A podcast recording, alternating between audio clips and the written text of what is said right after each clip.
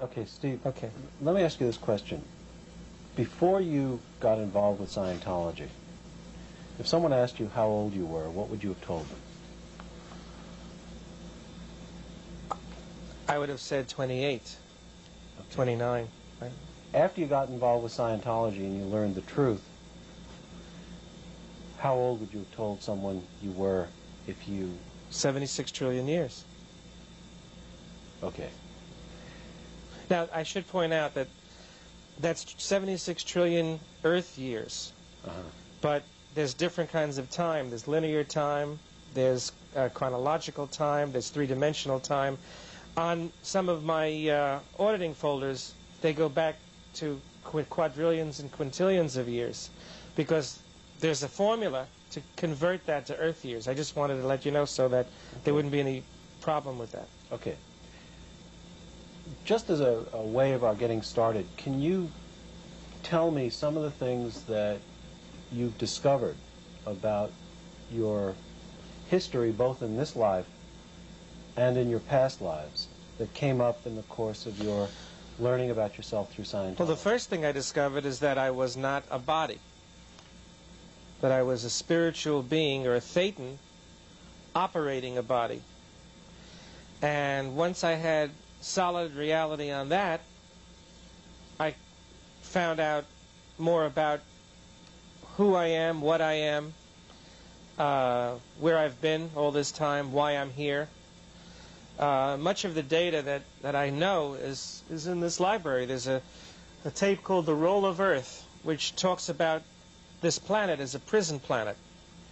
And that we are here because it's a dumping ground. We're the undesirables. And this is a place where no one else of any uh, knowingness really wants to be because it's, it's really a, a place for for undesirables, for nonconformists, for um, uh, for the artistic, uh, for criminals, for um, uh, uh, deviants, you know, different things like that. How was it that you came to learn about these things? What was the mechanism through which it happened? Well, through through auditing, through training, through data, listening to tapes, reading books. Um, proving a lot of it out on the meter, having it proved out on the meter, having verified some things that I thought could really be. I mean, I never knew why I didn't like certain things um, in the physical universe. Certain images annoyed me. And like I, what, for example? well, uh, first I'll give you the earliest example. When I was six months old, I refused to drink milk.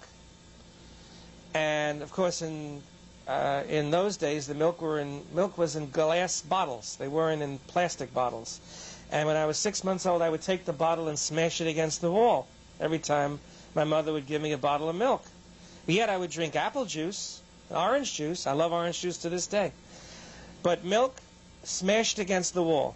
And my mother eventually gave up. She went into apathy over it. She just didn't give me milk anymore because she didn't want to clean up the glass.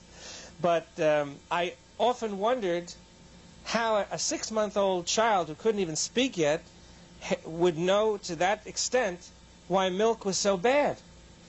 And I found out in Scientology that I had been poisoned by a wife who gave me milk to drink, and it was poisoned milk. And that um, incident carried forward into this lifetime, and naturally I didn't want any part of it. When, when were you poisoned? I was poisoned, uh, actually, um, you have to understand a little bit about time.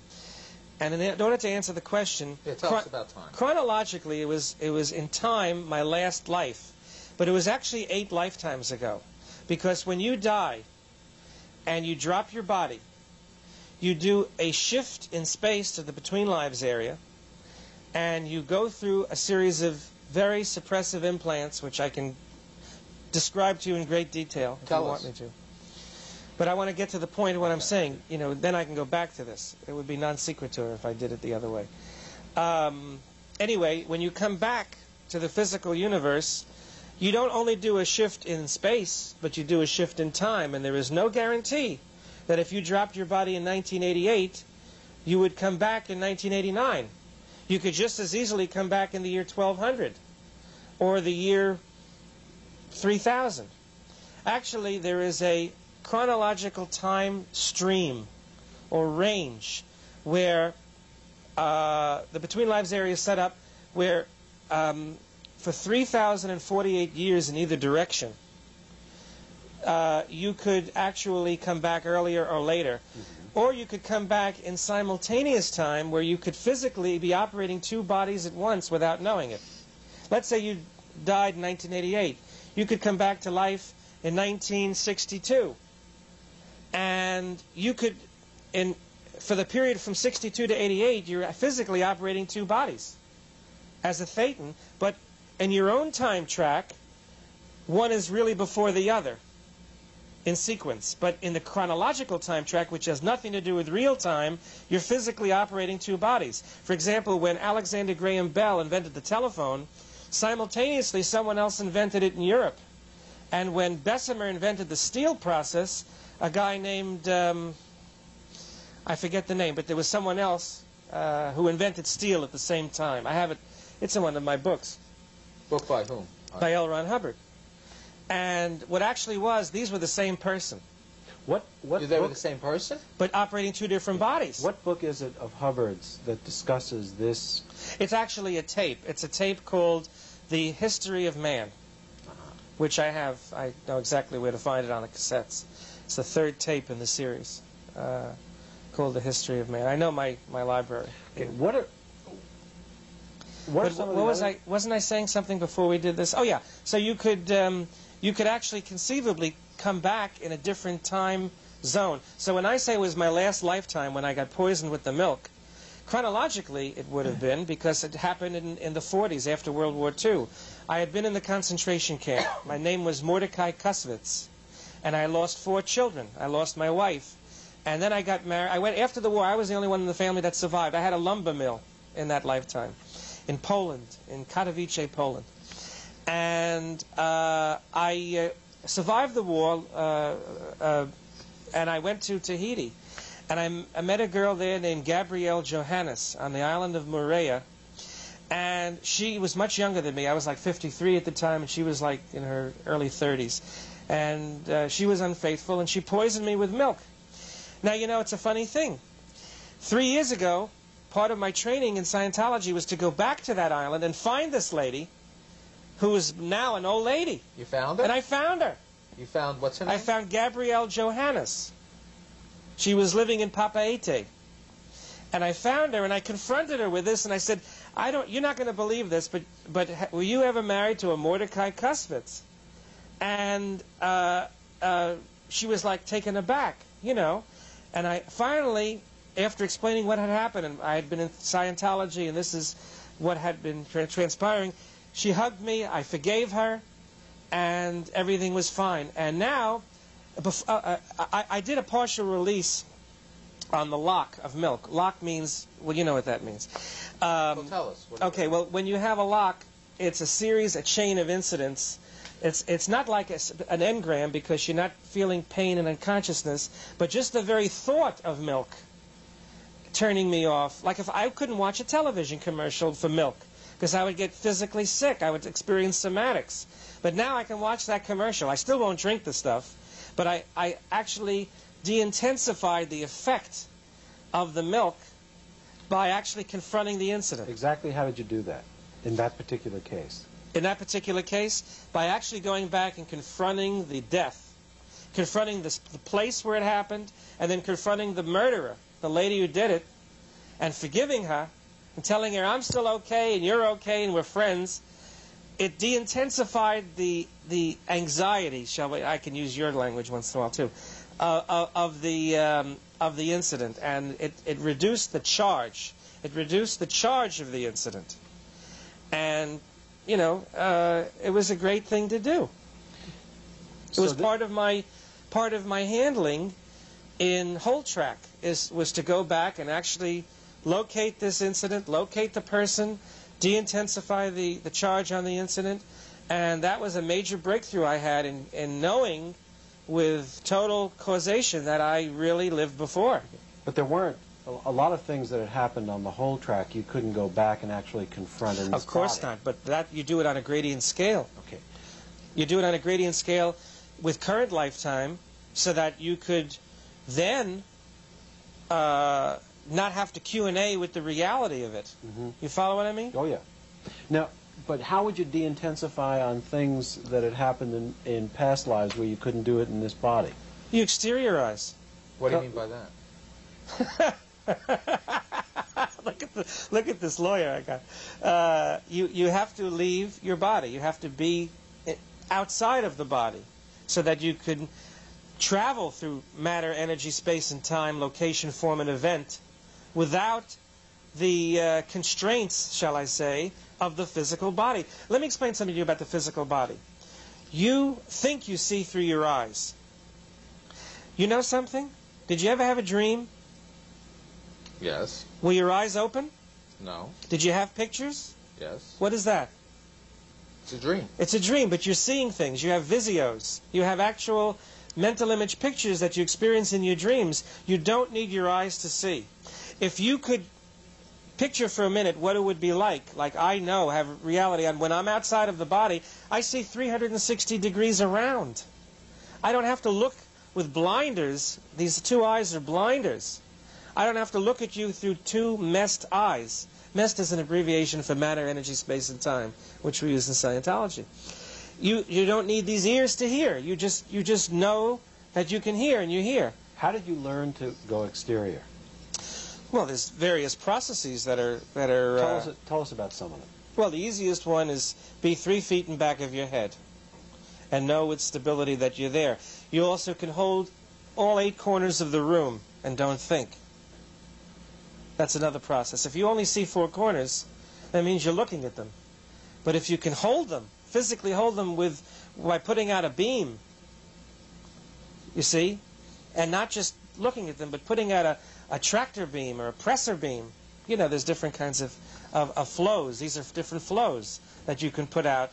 And for example, for uh, one, one situation which is very easy to do, go down to any cemetery and put out a flow to someone trapped in their dead body. And you can actually get them on their way to the between lives area. Some people are so are so bad on confronting that they think that they're still they are still their dead body. You go to a morgue. You can go into a morgue and look at all of these slabs of people lying in in, in these uh, in these you know uh, in the morgue, and all you have to do is get into communication with one of them, and they'll they'll think God's talking, or they'll think uh, they'll think all kinds of weird things. You know. Have you ever done that? Yeah, I have. When did you do it? Oh, I did that back in uh, '83. I, I went with Bonnie Mott. We went to a morgue, you know, Uh-huh. and we uh, we we actually uh, uh, went there under false pretenses to, as if we uh, to identify someone because she really. It's hard to get into a morgue telling them that you want to spring people out of their bodies, but we did this as a drill, and uh, she and I. Well, sh- I put out a beam, and she saw this beam. Were you exterior when you did this? Yeah. You mean you weren't in your body? Well, I was in my body, but I was vacillating out back and forth. I put the beam out, and then I, I had to get exterior to locate the beam, so that it would get to the right place because I had problems doing this while in the body. How did you go exterior on that occasion? Do you remember? What mechanism did you use? Well, I just located myself in. Uh, I just located myself in space and time. I didn't. It's it's, it's Okay, What were you were going to say? It's what? I'm sorry, go on. you locate yourself in space and time. See, there's one thing I have to explain to you that may help you understand, uh, Mark especially, because you know all this. Uh, we, you're in your body, I'm in my body. You have your energy flows, I have mine, and we're in this space. But you're in your space, and I'm in my space. But the thing that that keeps us keeps us imprisoned is time. We are both in consecutive moments of now. And that's the key to exteriorization. Time. You don't have to be in now. You can be in then, you can be in to be, You don't have to be stuck in nowness. That's where the, that's why Earth and this physical universe is a prison planet. Can you exteriorize while you're sitting there talking to us? Yeah, I, I just find it very awkward to be able to. I just would find it very awkward at this point because I'm not comfortable. You know. Well, Uh, maybe, maybe later then. Maybe later. But my question is, when you exteriorize, what happens to your body? Stays where it is. I can talk through the body, but I can just. I can perceive different. In other words, the walls get very soft, like they're not there. You know, a lot of times I'll be sitting in this chair, and all of a sudden I'll, I'll get really frightened because I don't see this wall. I see the whole length of the next apartment. You know. And I've, I've never been in that apartment. Never. But I, I know where everything is in there. Do you? Because I'll, I'll be sitting through right here, just I'll be, I'll be reading a book. Of course, you know, I, I, I don't read anything else but LRH. And I'll, all of a sudden I'll just L. Ron Hubbard. Oh, okay. And I'll sit here, and all of a sudden, I have to, I, I, I like, I really lose it because I don't see this wall. I mean, I see a whole series of rooms, you know, and everything gets so, everything around me, including what's under me, and that's another thing. When you, when you can actually see through the floor, and you're looking down 11 floors, you get really shaky because you don't, you realize you're, you're only in a, eh, you're, you're in, up in space, and there's nothing holding you up here. you, were, you were one time telling me that you could drive your car when you were exterior. Oh yeah, yeah. A lot of times, well, that's an automaticity. An automaticity is very simple. You set the body on automatic. When I do a wedding, I'm very rarely around. What do you mean you're not around? I'm not around. I, I the, the, the body does the wedding, says the words, goes through the, the vows, and sometimes I, I come back to the body in the middle of the ceremony and say, what the hell am I, where am I? Where, what did I say last? Who got paid? You or the exteriorizing person? the body got paid.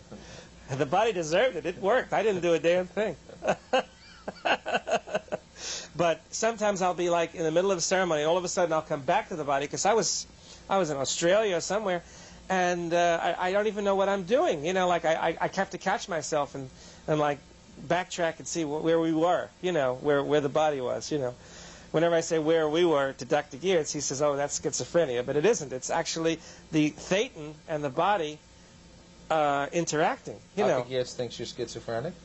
that's that's unfortunately that's the kind of a doctor he is. But uh, uh, the, you know, in in the average uh, layman psychologist, uh, I'm not putting you down, but I'm I'm just saying the average WOG, you know, would uh, WOG psychologist, I should say, would uh, would come to that conclusion. What is WOG?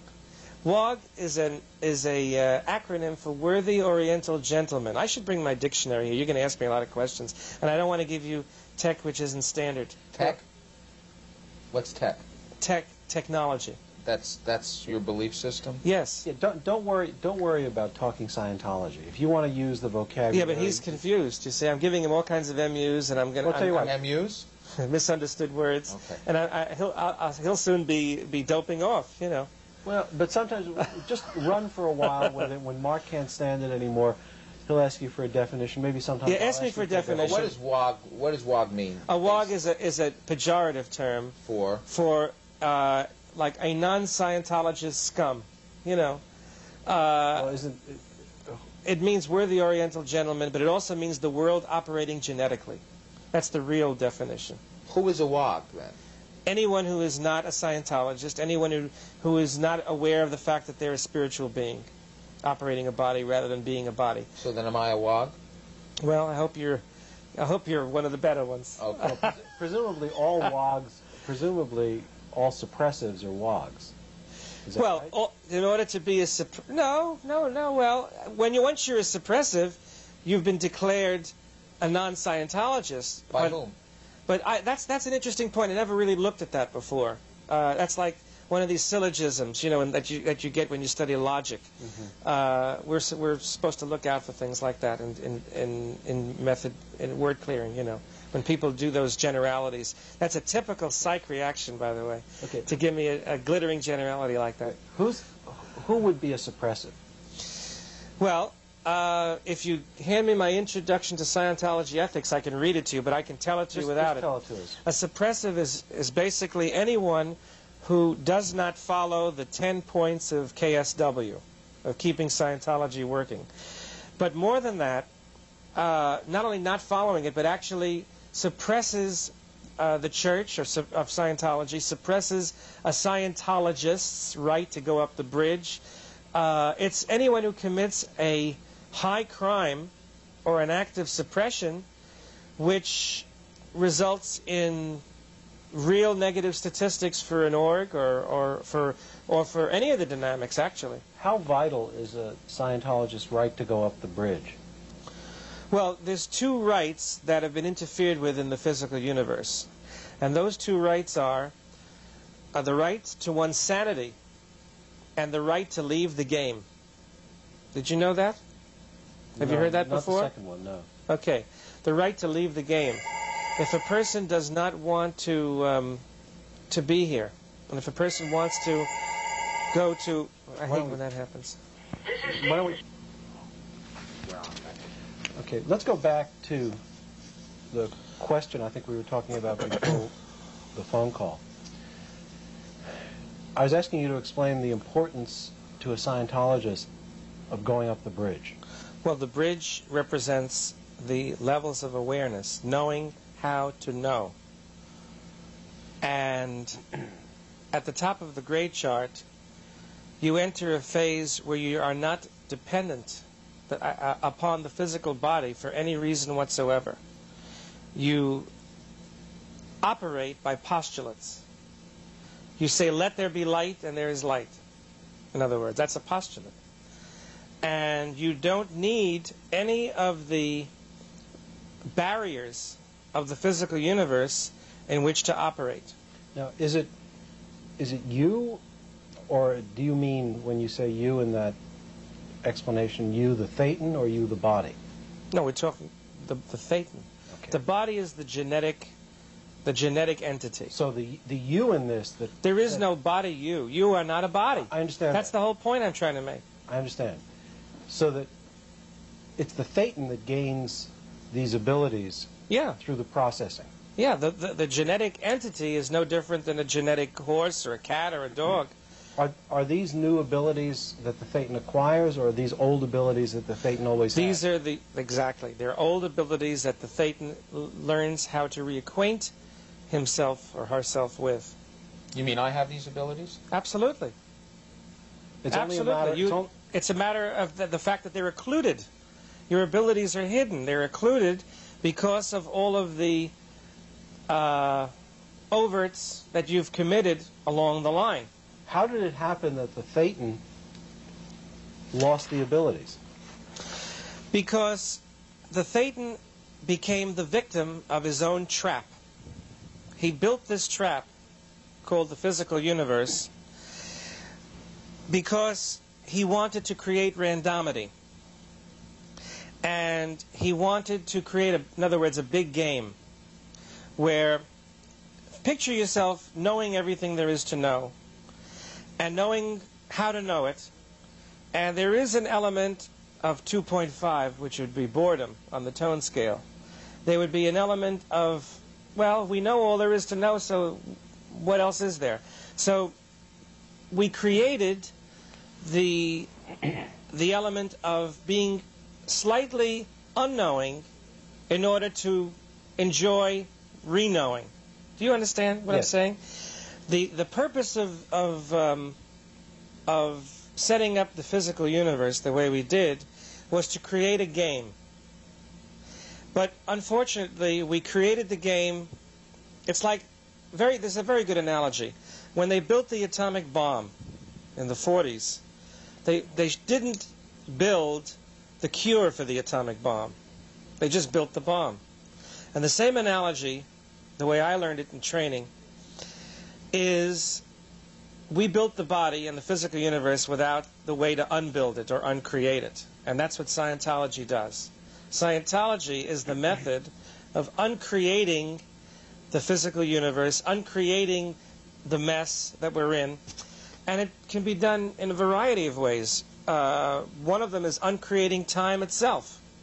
Because very few people realize that there is such there's such an illogical thing happening here. We have three-dimensional space, and we only have two-dimensional time. That is totally absurd and ludicrous. Because when you think about it, why should time be moving in one direction with consecutive moments of now? Why shouldn't time be moving in any direction you cause it to move? If a Thetan regains its lost powers, what's it capable of doing? It's capable of knowing, being, doing, and having whatever it wants. Can it? Does it have power over matter, energy, space, and that's time? The, that's that's one of the byproducts of regaining this ability. So it could postulate whole universes. Exactly. You can build your own universe. The PDCs teach you, the Philadelphia Doctorate course lectures teach you how to build a universe, What do you mean by build a universe? how to create your own universe. Forget about this one. You could postulate a universe and build it better. For example, in the PDCs, uh, uh, it, it talks. Uh, Ron talks about um, about God's mistakes in creating the physical universe, if He in fact created it, which we know that He didn't. Uh, he created us, allegedly. That's the eighth dynamic theory, and uh, of course, it's also in my book of life too. Uh, God created us as as theta. Uh, in the book, I say as pure thought and we built the universe because after all if god is infinitely good and truth and love why would he create a universe whereby every time we had to eat some plant or animal would have to die How how important is it to you personally to regain your Thetan powers? it's the most important thing in my life. I would do anything it takes to do it. Anything. At this point uh, in fact i found out that um, cult awareness network has some hidden scientology data. Are you aware of that? No. Well, I found out. I made some calls, and now I'm trying to. I'm, of course, I'm operating as uh, as a squirrel, you know, uh, obviously, because I can't do it standardly. But I have to get this data, no matter what it takes to get it. What do you mean as a squirrel? Well, a squirrel. Oh, I didn't bring my tech dictionary back down here. It's Well, up there.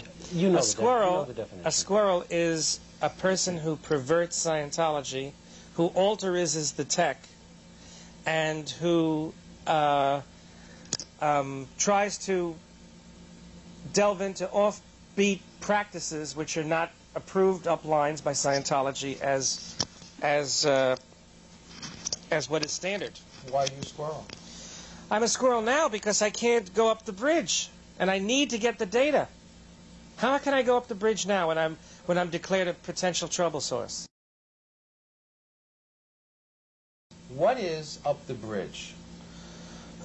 It's everything. Up going up the bridge is the bridge is Ron's streamlined, uh, Ron's streamlined gradient scale of awareness. But what are the what are the actual steps of going up the bridge? In other words, the, the steps you would like to be doing able to take. doing steps in in uh, in being processed. You do the objectives, and then you do um, uh, you go first through clear, and then you do the clear certainty rundown. Then you do the OT levels one through eight. Um, before you do clear, you do the um, uh, the NED, the New Era Dianetics. Uh, uh, levels. You can you can also there's two alternates in that area. You, if you don't go clear on on NED, then you can do the power processes. There's various methods. There's a, there is a grade chart which I can show you, which indicate the path to go up the bridge, and I can explain it to you if you like. How far up the bridge did you go? Through objectives. That's all. You didn't do any of the OT I did it on the le- on the left side of the bridge. on the training side. right, right. Do you know who Xemu was? Zima, no, Xemu. it doesn't ring a bell. Never heard of the Emperor Xemu. No, Okay. nope. Who is he? For me to know and you to guess. Oh, I can look it up if it's here. Maybe it's not. Maybe it's in upper level materials. Hmm. How far up? OT3? Well, as I say, I, I uh, what, what would happen to you if you were exposed to OT3 materials before you were ready? that would be the end, basically. What would happen? Well, uh, I'm told that uh, if you if you see it, you could you could physically die. Your physical body could die. Would you start freewheeling?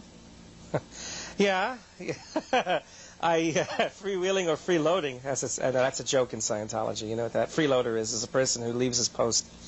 Um, no, uh, I I was told that that if you if see the wall of fire materials um, before you've been trained on the preps, then it's too unconfrontable to handle. I at this point I'm willing to take that shot. And what happens to you? Describe what would happen if you started freewheeling or if you saw some of this material when when you weren't Well, you do a bunk to the between lives area. Do a what? you do a bunk to the between lives area, which means um, I wish you'd get the dictionary. I, I, I, You need the dictionary? no, I don't need it. I just want to tell it to you standardly. Okay. I think you ought to have the dictionary if you need it then. Well, I mean, I just don't want to. It's Well, very we'll get- important. We'll, we'll get you the dictionary. Technical dictionary, second shelf, uh, seventh book over. Right. Left, left, left, left. Right. Okay. Eighth book, all right. Good. Yeah, I, I shifted the books the other day because I, I uh, needed room for a check sheet. Okay. Doing a bunk. It's very important. That's when you leave the body and. Uh, You don't want to go past a word you don't understand, do you? that's right. I I don't want either any of us to have that problem. Mark doesn't realize the problem with that. Um, the body collapses, the heart is still beating, the lungs are still breathing, because the genetic entity is running those, but the thetan is gone. That's what we say colloquially, over the hills and far away, and he's now passing Galaxy 18. The person shoots out of his head and he's on his way. He hit the dispersal just adjacent to a ridge. That's doing a bunk. In other words, but it's worse than that if you see material of OT3. You, you would be the effect of everything negative in the between lives area. In other words, the wall of fire is. Um, what? Okay. When I was in, in Denmark, in Copenhagen, I I did this this um, I did training uh, on the left side of the bridge, and part of it was confronting some of those materials, even though I wasn't processed uh, up there. You see, you can go you can go all the way up the left side of the bridge too. Are you aware of that? Yes. Okay. Which This means is- which means that you can you You can train your way through a co-audit up to the highest levels, which would be class 12 on the left side which would mean that you could audit somebody on OT 7 completion. higher a higher level than you yourself. Exactly, because an auditor is senior to a clear. Have you ever heard of that? But then how would it be that you could audit somebody on materials that if you saw, you would start freewheeling on? When you're, no, when you're auditing those materials, uh, you're able to confront them because the auditing TRs, the TRs you use to audit them, gets you to confront them. Okay, can I just stop right here? I want to know a few things. Yeah. What do you mean by auditing? Audit, an auditing uh, process is where one person listens to the other person uh, and they go through a series of questions and drills in order to make the able more able. That's the basic definition. Person asks you questions. Yeah, they ask you questions which can be on a check sheet, uh, but auditing is, is where you're causative. You don't really rely on the check sheet all of the time. You have to be able to produce an effect. The effect is getting to the person the, uh, up to the next level. It's, it's, it's, it's actually um, a process of getting the person through that grade. Okay, but auditing is more than just asking questions because you're on you're on the cans. The auditor, the auditor is watching the, the reads of the person who's on the cans. That's the e-meter? yeah. And What, what, what's happening with the e-meter? Can you just explain that for Mark? Well, the, the e-meter is giving you uh, uh, giving you reads uh, f- floating needle and, and rock slams if you have that. Different things can happen, you know. Um, what would you like to know about the meter? Typically, in an auditing situation, you would be, let's say you were the pre-clear. Uh, I would, you wouldn't see the meter. This is an e-meter? This is an e-meter. See? Say hello. Uh, that's when you do tone 40 on an object. You know that drill, don't you? Yeah. Let me have my microphone. Where do you... It's okay. Where do you get this e-meter from? You buy it from any central organization. Who makes it? Uh, Bridge Publications. I mean, Scientology sells it? Sure. It's about $3,500. This one that I'm holding? Yeah. It's called the a Mark Hubbard Super 7. Professional Mark Super 7? Right. Now, what do these things do? Okay. I can explain it to you. This is this is your tone arm. Okay? This is the most important dial on the meter because it indicates whether a process is flattened or whether it has to be audited out until you get a phenomena where you go on to the next process. Um, this meter is very, very unique because it gives you a digital read on the tone arm. You may not have even seen a Mark Super 7. Haven't. You've, you've seen the six, right? Yeah. Okay. This gives you a digital readout for the tone arm, that, which that does not do. Follow? Also, your needle uh, is of a much better quality. The, the needle itself um, is calibrated better. You have, um, they even have a remote tone arm now, which I would love to get, but unfortunately they won't sell me one. You know, but they have a remote tone arm, which you can can work from from a different uh, direction. The idea, of course, um, well, in, on, on the upper level processes, when you're exterior, to be able to use the remote tone arm would be a, a I mean, when you're advantage. exteriorizing, when you're out of your body? Yeah. You do solo auditing. When you do solo auditing, you don't hold the cans. You're holding them upside down, Mark. You don't hold the cans like this. You hold them like this with one hand, like this, Yeah. and you you get your reads, uh, and you write the reads down because you're auditing yourself. Can you audit yourself for us right now? Yeah, well, sure. What would you like to? What would you, what would you like to know? Why don't you tell us about something? I'd have to. I- They, he won't be able to see the meter when I'm doing this, though. Uh, you can. Okay, I'll, I'll attest to what's on the meter. Okay. Well, let me get it to the point where I see when you audit yourself, you're, you're setting it a lot differently from where you when you audit others. All right. Because, for example, um, here, shall I show you the? You know, you're skipping a lot of skipping around. Sh- shouldn't I show you how to, how the meter works as far as you auditing me, for example? Why don't you audit Mark? Audit That way, that way, the the meter could could be seen. could be seen Okay. I will hold hold the cans. like this. Let me just get everything set up here. Hold on a second. Hold them. No, not like that. Each can in one, one can in one hand. Don't squeeze them too hard. Just a gentle squeeze.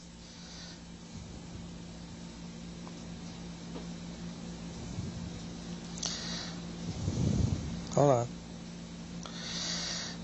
Most men audit, by the way, at two, and Mark's met, auditing. A, uh, Mark's. Uh, we're setting him around 2.4. What does that mean? Well, women audit at three. you know that, don't you? No. Oh. But I've never had any left side. Does that mean I was training. a woman in a past life? Oh, we. I, I think a lot of us have been. Okay. Okay. What were you just thinking about? What? What were you just thinking about? Nothing. You were you were holding a thought there. Maybe. All right.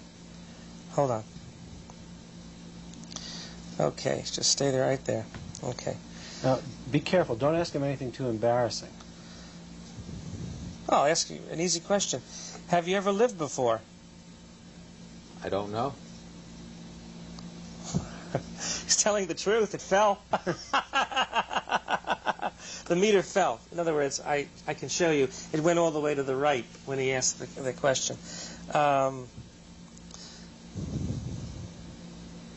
do you consider yourself to be a, a competent attorney? Absolutely. Good. Very well done. Um, Is the sky orange? No. See where it went? Except there's something I just noticed. Yeah. I squeezed the can slightly and it, and it, it, it jumped. Well, you're not supposed to do that. But how do I know to keep the exact same pressure on? When you said, is the sky orange, and you said no, it showed a lie reaction because at the end of the day, the sky is orange. And it showed that you're, you see, it contacts you, you as a being, not as a, as a, it contacts the, not the analytical mind. Contacts the, I mean, it, it doesn't contact the, uh, uh, it contacts you as a being, In other words, And- your fate. the Thetan. in other words, you're saying this has no scientific. Oh, sure it does. You just lied without your knowledge and it picked it up. So if I lie without, if I do not purposefully lie, You know it tells me that I lied anyway, right? Yeah. Yeah, exactly. So if my subconscious knows that I lied, It'll indicate it just like it did just now. but you said it's not the subconscious. Well, it's it's the Thetan. It's The the, Thetan. be- you're, you as a being Okay. always knows what's real. All right. Ask me something else along those lines. Well, give me a. I'll, I'll, let's use why one of my we check Why don't we show the meter to the camera? Hold it up towards Okay, the yeah. camera Right. And Well, then I- just ask a question so that... so okay, that the give me a- can see. Give me one of those check sheets. Uh, that, just, just ask a question. You know, and then we can do the check sheet in a minute, but just, just ask any question while the, the meter's to the camera. okay, well, just a second. Are you holding the cans the same way? Yes. No, sorry. All right, hold on just a second. Okay. All right. What was that thought? What did you just think of? God, I wish I could lose some weight. you see what happened? As he thought of something, without me doing anything, the meter uh, indicated a uh, I thought, a fall. Yeah. Okay. Let's just. but I'm let's, always thinking. All right. Let me. uh, Now, try not to think of a pink elephant.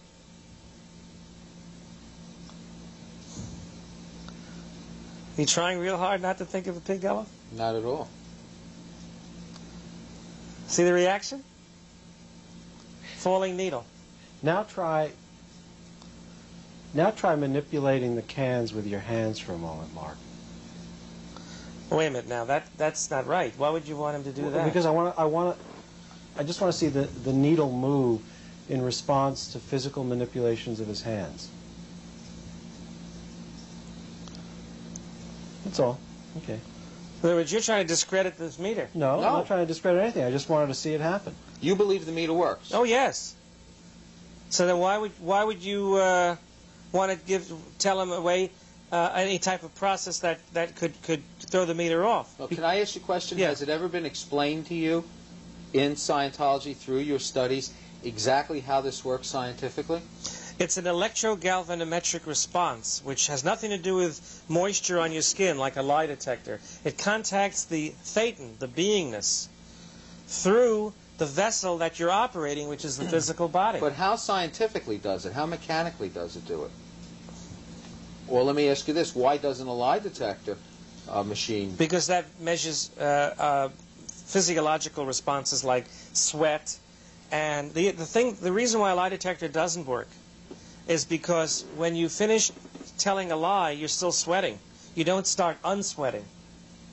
Whereby, when you lie on this, uh, the needle will have its reaction, and that's that's it. It, it, it contacts not you, but your but but not you as a body, but you as a thetan. Not the conscious level you. you So know. the way you find things out in Scientology is you get hooked up to this, you hold these two cans. I cans, hold the cans, and somebody asks you questions. or I would audit myself. I can do solo auditing. I mean, and that's how you find out about your past lives? oh yeah, yeah. You get you get reads. So from these cans and this machine, you found out about the experience you had with milk? Being Everything. poisoned by milk? What are some of the other? But I also have the mental image pictures, and I can contact those images. What are some of the other events from your various past lives that s- stand out as most significant? Well, how far back do you want to go? Go back as far as you can. Just give us give us your hit parade of the most significant. Okay, or the most dramatic- significant uh, event that uh, I wrote about. In fact, that, that I guess that would be the most significant event. You're talking about a book you wrote? I'm talking about a book that I wrote. The binder is falling out. You're not being careful with this, Mark. I told you not to be sloppy. Okay. What's the name of the book? The Holy Book of Life. And I found out who I was and look at what you did here. All right, look. I just have to take better care of these things. The Holy Book of Life by Malchut the Antichrist. That is the most significant event on my time track. Okay, just tell us about that event. For the moment, put the book aside and tell us what you discovered. And in fact, if you can remember, it would be very helpful if you could could explain how it was that I learned what, the information. what led up to Fine. it exactly. There was an image, a mental image picture, which I found, uh, I fa- which the auditor found, of this. The first scene I recall to do with this incident is where I was trying to reconcile an estranged, lost relationship. I hadn't seen this family member. At that time, I didn't know it was my son. I hadn't seen this family member ever. But I knew uh, where he was, and I knew how to reach him because I found out uh, some of the things he was doing. And I confronted him with the fact that I was his father, and the image that I had, the mental image pictures, the first mental image pictures of this, was of this son of mine cursing me, beating me up, urinating on me, and exposing me to all kinds of degradation. And at, we went to the beginning of the incident, and we went back and forth, and, and finally uh, I found out the whole image came through very clearly that I was Jesus Christ's real father. That uh, I was a neighbor of his mother, four houses down. And his uh, mother uh, was only 13 at the time. I was 16. And she used to go out in the morning at sunrise to bathe. And of course, there was no indoor plumbing 2,000 years ago.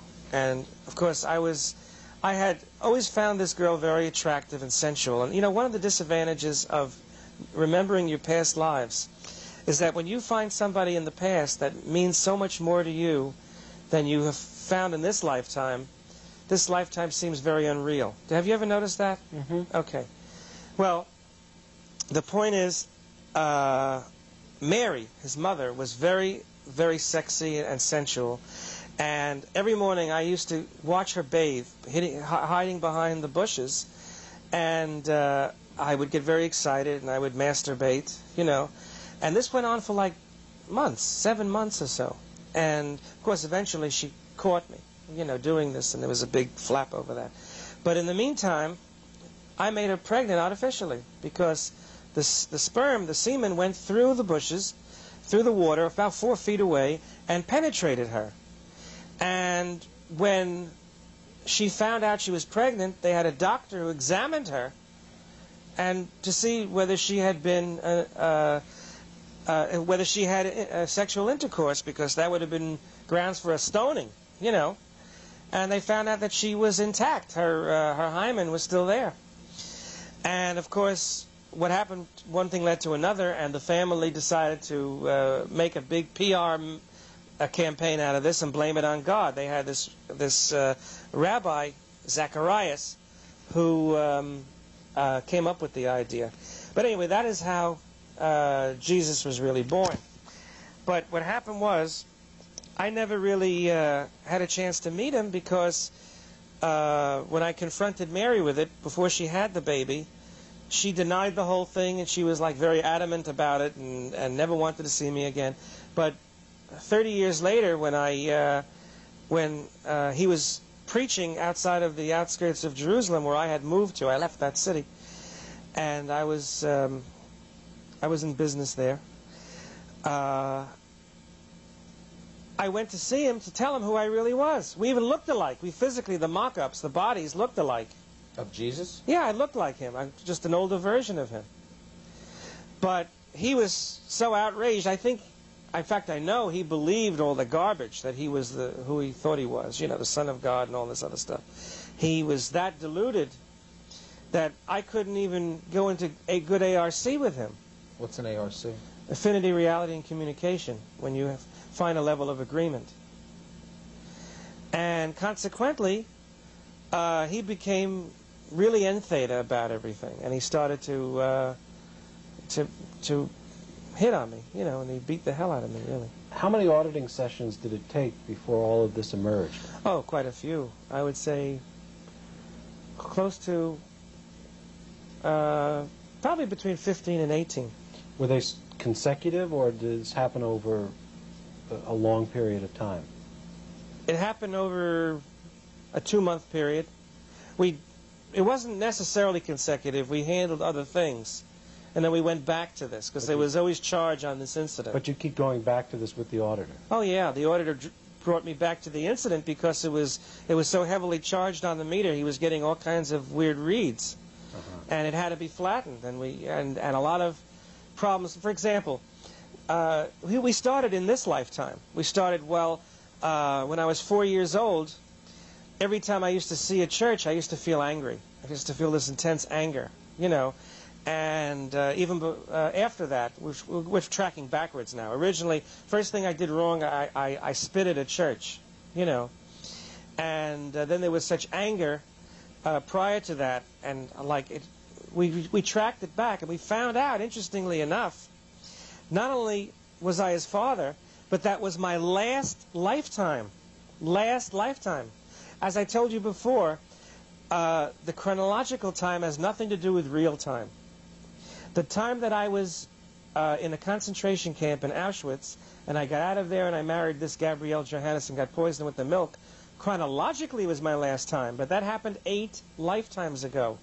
My last lifetime in real time, in my real time track, which has nothing to do with your time track or your time track or the time track of anyone else, was this very, very pressing incident, Which was? which was that my being Jesus Christ's real father.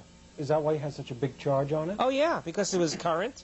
It was thoroughly into re-stimulation every time I would see a church or a crucifix or a picture of him, or an image of him, or an image of the, the scene or the condition or the incident. And I was like violently flung into a stimulation like wherever I would go because there'd be a church on almost every corner. You know, and this this was really affecting my sanity. The fact that I had this intense charge on something I knew nothing about. How aware of you, how aware of the restimulation were you before you came across Quite- his imagery? quite aware of the fact that I would get I would get like goosebumps and tremble and feel this this hot and cold running flashes, you know, every time I would see a church. I, I could never confront going into one. I would go on these tours of these ancient churches, and I could never walk into one. And even with my parents, who were who were uh, conservative Jews, and you know, and like it was, they they said it shouldn't mean anything to you because you're not a Christian. You know, why should it matter? Why don't you want to go into these churches? And I just said I can't go in there. I would, I would, I felt like I was not able to breathe. The minute I even came close to a door. Now I've walked into Arabic mosques and I had no charge whatsoever. Walked into lo- loads of temples, but the minute I got near a church, I, I, I, got these terrible somatics all through my life. And in fact, you asked me before if, if uh, about past lives. It, yes, I, it, it comes back to me that I felt there was something there. I felt that that there is some real serious uh, overt. Well, I'm using their words now, but I mean there was some real serious problem. And of course, uh, the overt was fathering a person like that because he was a um, he was basically a terrorist. He was uh, um, he was promoting these illusions of fear and death through um, uh, through uh, the Bible. I mean, not not through the Bible, of course, because the Bible was written after him. But the fact is, in his in his lifetime, he was like uh, saying that that the only way to reach God is through him, and all of this stuff. And if you don't do it his way, you go to hell. There is no such place as hell. Hell is the between lives area and the mental image pictures within it. Did did you tell people in the Church of Scientology about these realizations? Of course. How did they react to them? You mean I'm talking? You're talking about after they happened? Yes. I became a, an instant star. They said I was the one who was going to destroy the Christian church and all of the, the. They were looking for me. In fact, I had to go to Flag for a special briefing because they found their guy. I mean, they, there's been other cases like that when they found like Einstein, you know, and they found some other major people. And because very few people are important, and even that role would have uh, unto itself been unimportant, but the fact is that the person connected with it was so important, and I, they found the real father of Jesus Christ, and they could prove it on the meter and show the world what stupid bullshit. Pardon, oh, I'm on videotape, but It's all right. Okay. When did you go to Flag? oh, I went to Flagum numerous No, no, times but for this in connection briefing. with this incident Right. uh, in '85. what is flag? FLAG is the cent- the central organization of of the upper levels of Scientology, where, where you, in other words, certain things can't be done other than in FLAG. So I had to do my FPRD, you know, my false purpose rundown. Certain things had to be done in connection with this incident.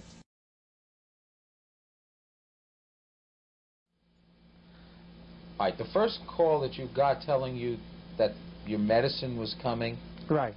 Was by Leona. Yes, Leona, and she said that that the best thing to do as soon as it comes is to drink the contents. Okay, did you open that package when it arrived? Yeah. What was in it?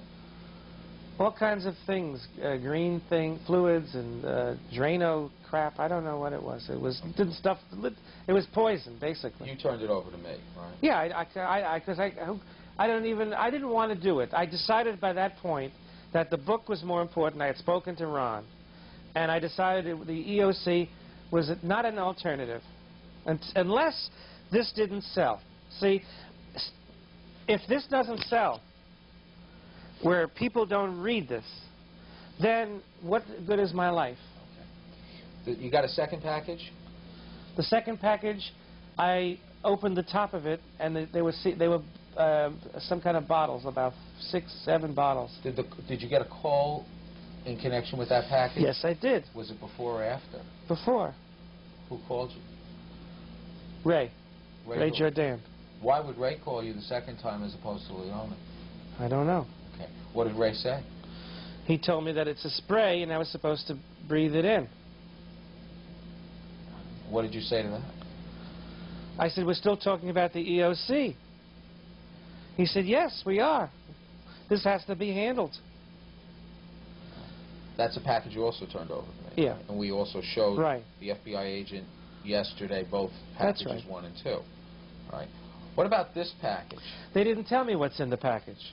Charlie Fox called. And when did he call? He You got called- this package today, right? Yeah, but he called on uh, either Monday or Tuesday. Of this week? Yeah. I don't know exactly when. I think it was Monday. So that would have been either October 31st or November No, it was 1st? it was Tuesday. November 1st? Yeah. And he said that this is the last package you'll ever receive. I'm fed up with you. And he hung up And then this package came. to yesterday. But I didn't. Uh, we didn't. We decided not to bring, not to You open. didn't want to pick it up? I didn't. I thought it was. I didn't want to pick it up. Okay. I'd like to know what's in it. Well, we'll turn it over to the FBI as they request. Let me ask you a few questions about some of the other past lives that you've had. Sure. Okay. Do you recall anyone's significant other than being Malchut and the Oh, yeah. concentration camp? Yeah. It, I'm talking about lots of them on the whole track. You know. Any that lasted any particular great length of time? Well, there were jobs where I were, where was on post for a long time. There was a job uh, where I was the spatial conceptualiz- conceptualizer of the galaxy. Where? Well, this was, again, in the Ava Delegadrin galaxy. And When was this? 41 and a half trillion years ago, I believe it was. What'd you do? I put things in size place. In- I organized everything. How long did that last? That job? Seven, eight thousand lifetimes. Lifetime of how long? Probably longer than here, about 110 years each one. Did that experience have any effect on your current life? Yes, because I can't live like a pig, like my ex-wife. I I can't. You you saw her house today. It was a cyclone, right? I I imagine. I noticed your apartment is very organized. Like Well, even the wall the- behind you. Be, well, I'm getting there because as I put these tapes in the new boxes, these are these. See, I have the third largest collection of L. Ron Hubbard's uh, library in the world, and this means a lot to me. This havingness of this data. I mean, I don't care if, if as long as I have this near me, I can survive. You know, in this particular body. When you say putting these tapes in new boxes, are you? What are you doing? Well, I I bought these new boxes from New Era Productions, which is uh, an org, for three dollars a box. And now I'm transferring the old boxes. They gave me labels. You see, they gave me. They never do this for anybody. They did it for me. They gave me blank labels. And I'm to put the the. Um, I have a, a 1,500 of them in the kitchen. Let me ask you this: the first four rows. Can Yeah. you get get a pan of those? Those are all labeled. Right. I, they my, I had to buy a machine to make the tapes. That machine there, that machine Make cost tapes or make the sixteen hundred dollars, labels? Just for these strips. Oh. Okay. That's the machine right there. It's a it's a uh, Kroy 190. Because you can't put data like this in junky boxes. Are these things? Are these tapes organized in any order? By yes, in chronological order according to lecture number. And you've got them all organized. Up to this point, up to tape 2293. How about the rest of the tapes? Well, they're in chronological order too, but the numbers aren't on them. But I, I have a list which I got from Ken Denderfeld. He in 1978, he made a list for the Sea Org of the numbers, and it's it's actually confidential information because only the only Gold has it. But I got the list, oh, about five years ago. In your job as a spatial conceptualizer, what was your responsibility? To make sure everything in that galaxy was in size place. Did that have any effect on the way you've led your life here, other than being orderly and neat? Oh yes. Like what? For example, when I have soups in the house, and I have alphabet soup, yeah, I have chicken noodle soup or tomato soup, which I don't like tomato. I like potato soup. So when I have these soups, I eat them in alphabetical order. When I go to buy the soups in the store, if I want to eat minestrone, which starts with an M, I'm not going to buy chicken noodle soup because I've got to eat the chicken noodle soup first because it starts with a C. I'll buy minestrone and split pea because if I want to eat the minestrone, I'm not going to buy a, a, a C or a D or an E soup if I want to eat the M soup first. Doesn't that make it a little complicated about when you want to have soup? No, because I do things in I do things in in I don't I don't believe in randomity. I believe in doing things in a certain organized way. That's why I would be a very good Sea Org member. Because when I went and cleaned up their warehouses and put all those tapes in order, they said, "This is another hat you have. You're the librarian of the planet." You know. How about some other experiences you had in past lives? Were you on any other planets? Oh yes. Like what? Markab, prior to this one. Where was Mark? The Markab Confederacy. Markab is known as the asteroid belt. It was the planet between Mars and Jupiter. What happened to it? Jesus Christ blew it up in another lifetime of his. And we were forced. See, Markab, Mars services, Mark used to service Markab, and then we did a shift over to Earth.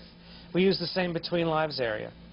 There is going to, if when when the Earth ends on September 9th, 1997, we're going to have to do a shift to the Between Lives area for New Arcturus. The Earth is going to end on September 9th, 1997? It's in my book.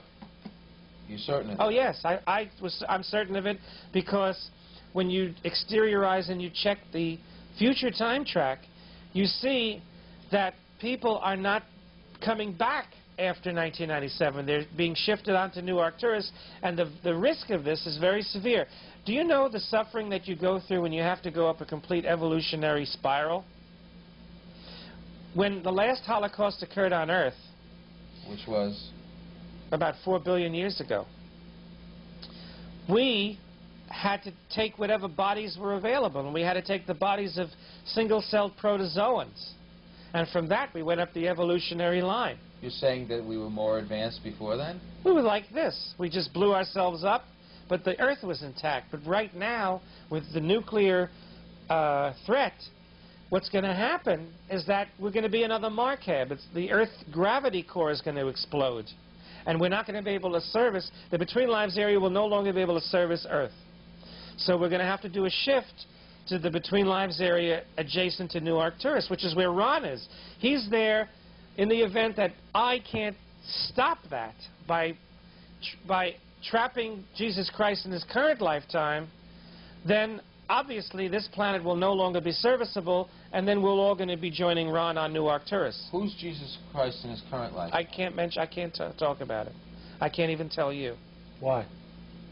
because I don't want this data given out. It's, it was given to me. It was given to me on, uh, on the strictest confidence, and it's part of my mission. If you read the Holy Book of Life, my mission is to exteriorize Jesus Christ and put him uh, in a in, put him out of ARC with everyone.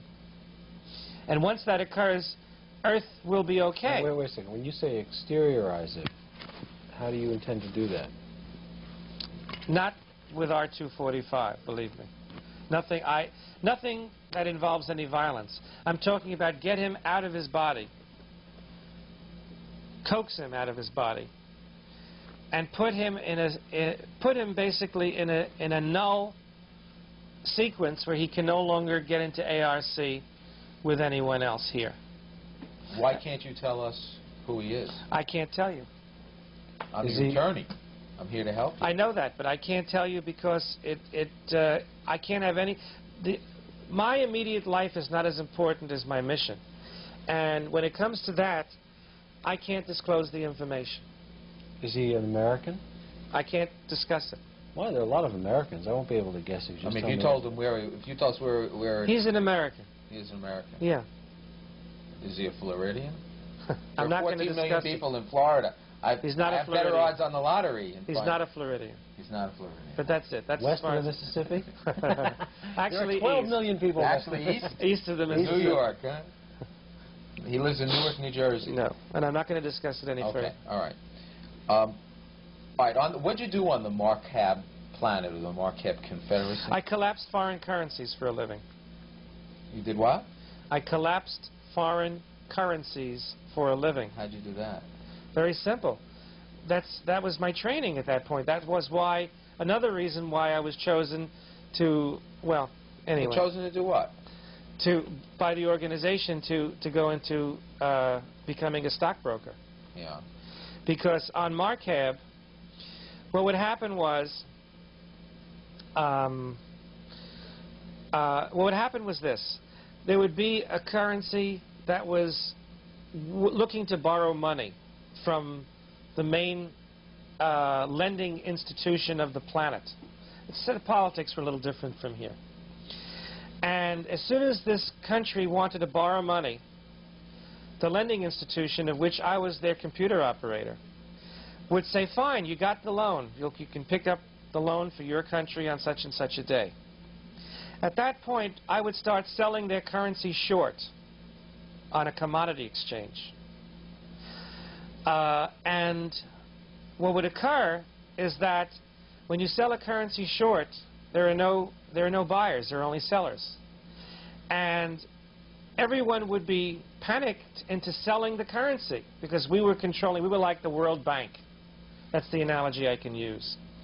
And as I, as I sold the currency short, everyone else followed suit, and there were no buyers. And eventually, for example, what I would do is I would buy the currency back just before it went bankrupt at the bottom. Follow? And in this way, we collapsed currencies. How we would do it is very simple.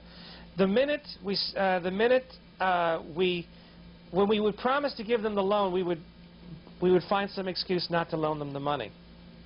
Meanwhile, we had already taken our position selling the currency short. When we refused the loan, everyone else would start to sell the currency short, and we f- virtually collapsed the currency. Was, wasn't that wrong? No, Why not? because that was my job. It was not. That was how how politics were on Markab. In fact, Peter Letteries gave me a uh, an award, which is hanging up on my wall right there, for doing that. Did you ever see that award? No. We'll- we'll- And I was I was in. Who's Who's Who in Technology Today for, for collapsing currencies. You, there's an actual publication that you have a copy of? that Yeah, that's a reports it? legal document. Okay. Peter Letteries gave that to me as a gift But you said you were in Who's Who of Technology today. today as a as a as a currency collapser. Do you have an, a copy of that? No, but it's it's available through the Library of Congress. Well, tech, Who's Who in Technology today is a Scientology. No, it was he, he did that as a as an as a reward for an upstat. He entered me in Who's Who in Technology Today because on the whole track I collapsed currencies. But Technology Today is a Scientology publication. No, it isn't. No. It is not. It's a WOG publication? It's a WOG So publication. then, how would they recognize such a thing? Would they, which wouldn't make any sense to them? He had he put me in the uh, magazine, and there's my award. Have you ever seen it? I got this award in the mail. But have you ever seen the magazine? Uh, not in the magazine. It was a book. Yes, I have. In fact, it's in my North Carolina house. So you have a copy of it? Yeah, it's somewhere up there. Okay. Okay. In in your whole track experience, did you get involved in any events that were fairly common in the whole track experience of other Scientologists? Oh yes. What were some of those? Well, polishing the, the same brick on Arslykus, What was that? 10,000 lifetimes. Have you heard of that? Well, that You've mentioned experience? it, but was Yeah. that was that fairly common for Scientologists? I think so. that? I think so You- because it was part of our. Where is that? Uh, that. Give me that page for a second. I'll show you. What's that you're looking at? Well, I'm particularly referring to a um, a track map, which indicates that Arslykus is a place where roads were built in space, Mm-hmm. and my job was to polish the same brick for 10,000 lifetimes. After the body would die, they would immediately give me another body. They would keep a body in pawn and give me a new body. In fact, here it says tracks of, of pieces of body held in pawn. This is a relationship of the thetan and the genetic entity in this Is particular thing. Arslykus a, a place that other Scientologists would be likely to Yeah, except they name spelled of? it wrong. Isn't it interesting that on this map, it's I don't know who wrote this, but this they spelled it wrong. They spell it A R S C L Y C U S. The correct spelling is A R S L Y C H U S. So Arslykus would be a name that would be recognized by other Scientologists because it was part It's of in the here. common- Oh, okay. Why don't you read it from the technical dictionary? Sure.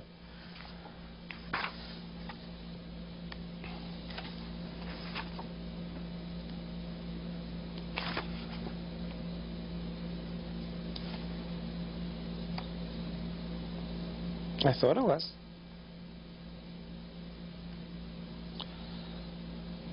It isn't.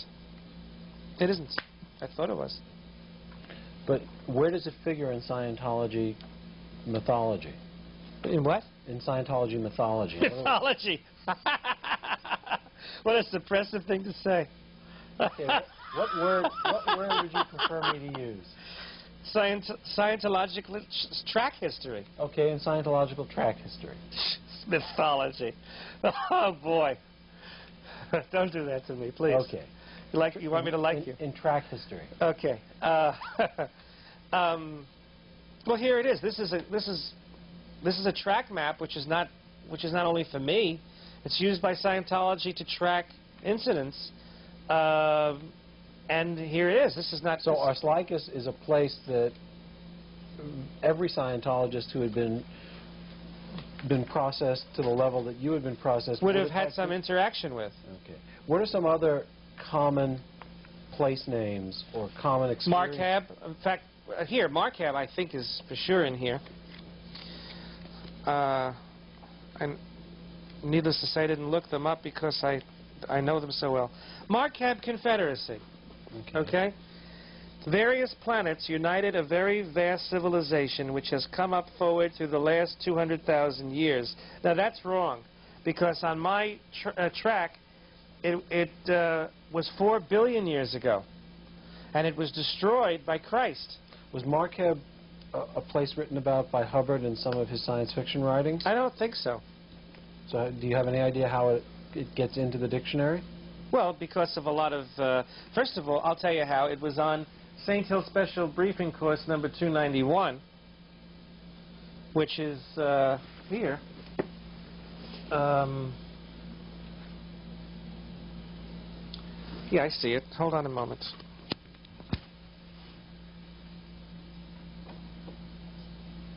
It's on a, a tape called Auditing Com Cycles Definition of an Auditor Uh-huh. which is uh, St. Hill Special Briefing Course 291, uh, done on the uh, um, 6th of August, 1963. And what does Hubbard say about it on that tape?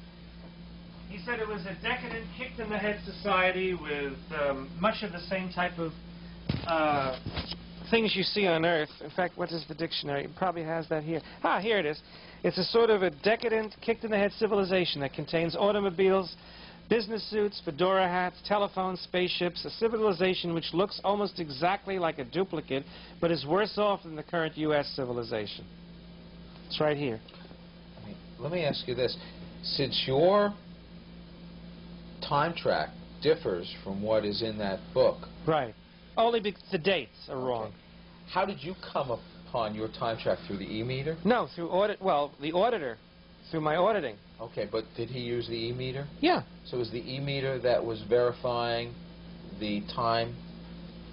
Yeah, we went through different interactive cycles where Christ was a part of destroying civilizations that I had lived on. That was the essence of the search. Did Christ keep coming up in your time track? No, not at all. He came up once before, uh, before this time. And that occurred at the very beginning when it's my whole uh, write-up on, this is actually a KR, a knowledge report, this, this book. And in my chapters of the Holy Book of Life called Creation and Illusion, the first experience I had with Jesus Christ, uh, who suppressed us and trapped us in our physical bodies, is all outlined in the book. All of this data, by the way, in the book, is based on auditing cycles through Except- the e-meter. Through the e-meter, except I didn't say that in the book because I didn't want uh, people to, to know that it came from Scientology. Why? Because I want them to get the data at the appropriate time. Once they see this book and they know the data, eventually I will come forward and tell them that it, show them with the meter. If, for example, when people talk to me uh, later on, after the book is well accepted, I'll bring my meter on television and I'll show them exactly that I was his father. So all the content of what's in that book are realizations that you had, Cognitions. Let's use the right terminology. sorry, are cognitions that you had during auditing. Exactly. How would you, can you just describe the process whereby you would arrive at a, at a cognition? Pick one out of there or just make, or do a hypothetical, and just describe the process whereby you would come to a cognition and come to recognize the truth of a cognition. Well, there's many ways to do that. One, of course, is to is to uh, do the formulas uh, outlined in self-analysis. Here's an easy way. You come up with all the perceptics connected with the mental image picture. And the auditor will ask you, well, what did it smell like on that day? What was it raining? Um, who was around you? What voices did you hear? And eventually you synthesize everything to do with the mental image picture. You don't just have a Visio. You have a Visio which is more real than you're sitting in front how, of the auditor. But, but how, for example, would would um, you start out a session And would the session progress back to the point at which... Well, the first part of a session is seeing if there's any present time problems, Right. doing your rudiments, you know. Right. So, you, And so you'd be asked if there are any present time problems, there'd be no read on the meter, and you Right. could go on. right. Then what would happen next? We would establish goals for the session. Okay. How would that occur? Well, the auditor would ask me, "What do you what are you trying to what would you, what do you wish to accomplish in this session?" And then give me an example of what you might say.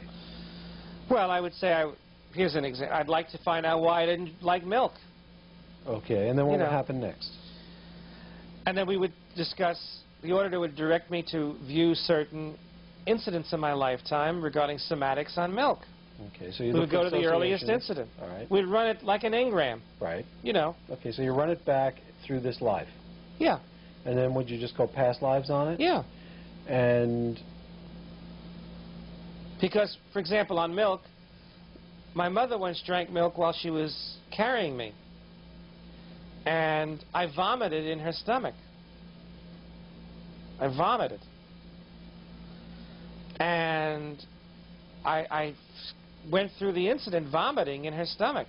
Well, how did that come to pass? uh, okay, let's say you get that cognition, and you've got a charge on it on the meter. Right, I actually vomited again. I was vomiting there.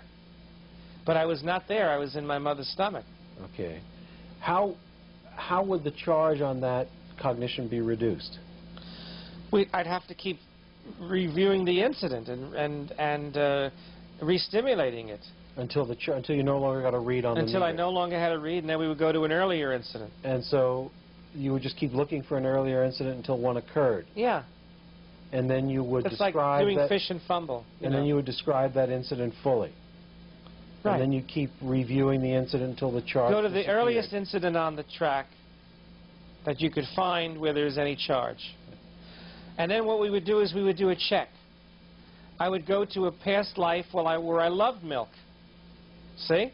Mm -hmm. And that was like a control in scientific terminology. Where I would find a lifetime prior to that where I loved milk. You know. And I would be drinking milk, wasting milk, feeding milk to babies, you know, all the different things you can do with milk. Uh, even a milk enema, you know. And uh, I found that, well, at that time I was fine, you know. That was after the milk issue had been destimulated. So we wanted to make sure it wasn't from an earlier incident. You follow? Mhm. So that's how it works. And whole track incidents are run the same way. For example, um, take for example this one. 955 quadrillion years ago, Mhm. where I smashed a bubble of light. It was a crime. It was an overt act. Because that light was a source of theta, was a source of, of pleasure, shall I say in, in English, for other thetans. And I deliberately smashed a bubble of light and inhibited theta by creating entheta. This is what I'm trying to understand. How did you come to that realization? You're sitting there. What caused that thought? That thought came from a, a lifetime where I was blind. And the way I found this incident is to go back to the first time that I did had any overts on light. This is how the processes work. Let's say you have a somatic, like an upset stomach or an ulcer. You look for anyone close to you that had an ulcer, like a father or grandfather or someone. Then you look for the overt act that you, where you harmed that person. But how do you find it? You're sitting there with an auditor, right? You review pictures. You mean you, All you're doing when you're auditing is reviewing pictures. You're reviewing mental image pictures that the auditor asks you to look at. okay? How does you know which pictures? How do those pictures come about? Does The auditor says, "What's that picture?" He's looking. I'm here with the cans, and the the, the meter is here. I don't see the meter. right? I'm I got the cans in my hand, like Right. so. I always like my needles up. Okay. I have the cans like here, so, and he's saying, "Let's look at some pictures," and do you close your eyes? How do you? He's actually going to do this. Okay. you know, he would have been such a great Scientologist if he wasn't a. A wad. this guy, he would have been. You know where he could have gone? He could have been at Int Management. This guy. You know. Okay. Uh, so anyway, I'm looking at pictures. You got it set? Yeah. Good. Okay, it's flat. Okay, good. You know what you're doing. Okay. Which sensitivity did you use? Oh, okay. Ah. Okay. Hey, don't second guess me. I know. I just want to make sure. Uh, Because you haven't used the Super 7 yet, you know. That's right. And I'm looking at a picture, because I'm, this is how I'm holding the cans, you know. And the auditor says to me, uh, look at a picture. Uh, for example, right now, I'm thinking of a, of a picture um, that's unpleasant. Follow? Yeah. and I'm getting some charge on it. Do you see? Okay. And what we do is we look at that picture until the charge on it is gone. But how does the auditor know which picture you're looking at? He asks me. He said to me, look at a picture of, let's say, uh, well, I'll, I'll use the milk example again. Let's say you look at a picture of you drinking the milk that Gabrielle gave you, which was poisoned. Okay. How does he know to ask that question? Oh, well, let's say we've gotten to that point. We, we, we review an incident, then we look for an earlier incident. He'll say, let's look at an earlier incident. What do you see? What do you hear? What do you... So he asks you an open-ended question, what do you see, what do you hear? And you come up with an answer of what you see or what you hear? Right. And then from there he asks another question? That's right. All right. And he gets, he gets the reads, and, and the auditor directs the show. He directs the session. Based on what he is reading on the meter, Why don't you think about the time when Umberto cut your finger, cut your your uh, arm? Think about it now. okay, Go back to it. yeah, Can you be there? I'm there. What does it feel like? painful. Very painful.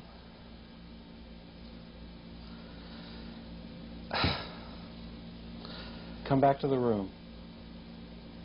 Okay, You hear? yeah. Okay, I must have had the settings wrong on there because we're not getting any reaction on the meter. Uh, you're reading me on low. That's why. Oh, okay. All right. Put it on what? Let me- me you can only read a person that's. You're reading me on a, on a setting for, for, for people that trim, aren't trim clear. this trim this down and set it. Set it the right way. Okay. And then we're going to do this again.